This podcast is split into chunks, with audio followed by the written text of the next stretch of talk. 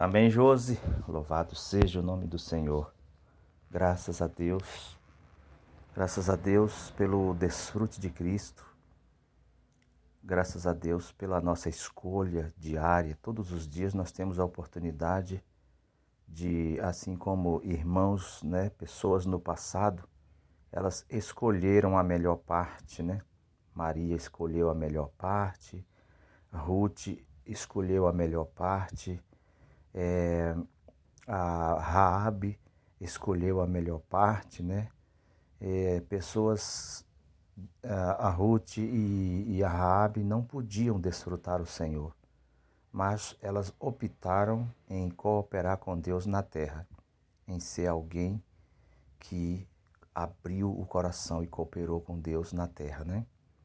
Nós também devemos ter a mesma satisfação, a mesma alegria, o mesmo desfrute de sermos os que cooperam com Deus nessa terra.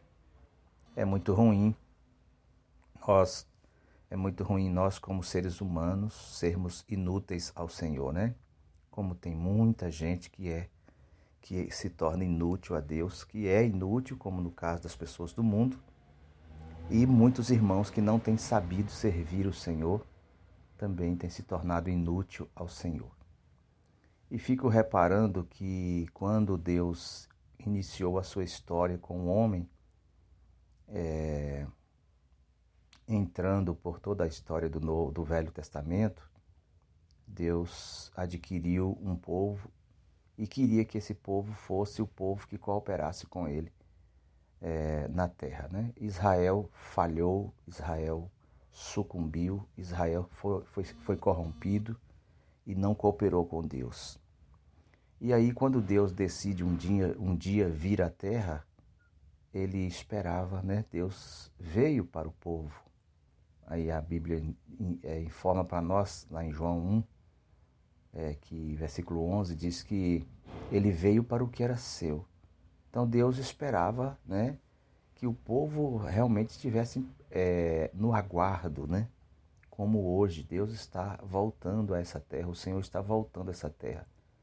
E mas quem está no aguardo do Senhor? Quem está aguardando o Senhor? Eu estou aguardando a volta do Senhor. Você está aguardando a volta do Senhor. Os filhos de Deus eles estão é, fazendo todas as coisas de maneira normal, mas aguardando a volta do Senhor. E então, quando Deus veio para habitar, para estar na terra com o homem, é, para viver aqui por um tempo. Ele viveu 33 anos e meio. Então o Senhor esperava, né? O Senhor veio para o que era seu. Então os seus precisavam recebê-lo. Mas é interessante que quando o Senhor voltou, a Bíblia é muito maravilhosa e enfática. Ela disse que lá estava algumas pessoas que Deus pôde começar o Novo Testamento. Pessoas que foram a ponte que fazia a passagem do Velho para o Novo Testamento. Aí nós podemos citar aqui alguns nomes. É, o, a Maria, o José, o João Batista, o pai dele que era Zacarias, e Simeão, Simeão, que foi o que pegou o menino Jesus e falou: agora agora eu posso descansar, agora eu posso morrer, porque eu vi a salvação de Israel. E também a mãe de João Batista, Isabel. Então nós temos aqui seis pessoas que a Bíblia cita. Por incrível que pareça, tudo começou no o, o Novo Testamento começou por estas pessoas. Claro que o principal, a pessoa principal era Cristo Jesus, né? Mas Deus não conta com a maioria. Lá estava aquele mundo de gente, tantas pessoas na cidade de Jerusalém. Mas o povo de Deus estava caído, o povo de Deus estava corrompido, o povo de Deus estava sem, sem ação, sem prática. O povo de Deus era de Deus, mas eles mesmos não tinham Deus, não tinham Deus. Então hoje nós estamos na mesma situação. A terra toda está espalhada de irmãos. Há muitos irmãos espalhados pela terra. As cidades estão lotadas de cristãos. Mas Deus pode contar com quem? Com quem Deus pode contar?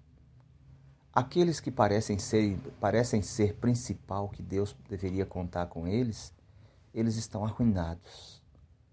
Eles estão numa condição religiosa, de degradação, eles estão numa condição de envergonhamento ao Senhor, de deixar o Senhor, abandonar o Senhor, como fez o povo de Israel no Velho Testamento. Estamos em dias do mesmo jeito. Muitas igrejas locais, elas têm abandonado o Senhor. Elas não têm vivido uma realidade.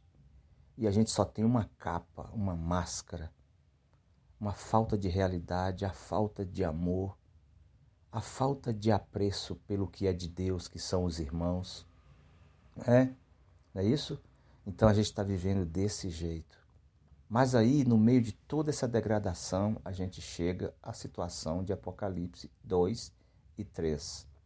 Quando Deus tira da igreja ou das igrejas, Deus tira vencedores. Deus tira irmãos que exercitam o espírito, que desfruta, que toma Cristo e que, se, e que satisfaz o coração de Deus. Não é isso maravilhoso? Isso não é realmente precioso?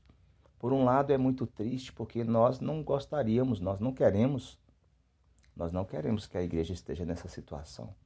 Mas lamentavelmente a igreja chegou a esse ponto de frieza, indiferença, né? De indiferença, falta de realidade, falta de cuidado, de apacentamento. Tudo isso já está já é real na igreja.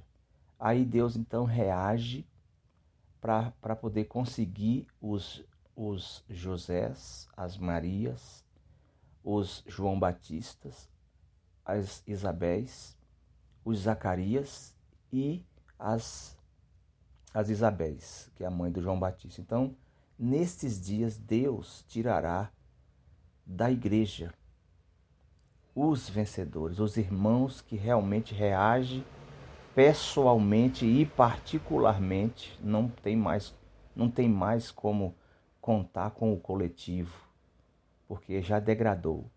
Não tem mais como contar com o coletivo, com a igreja toda.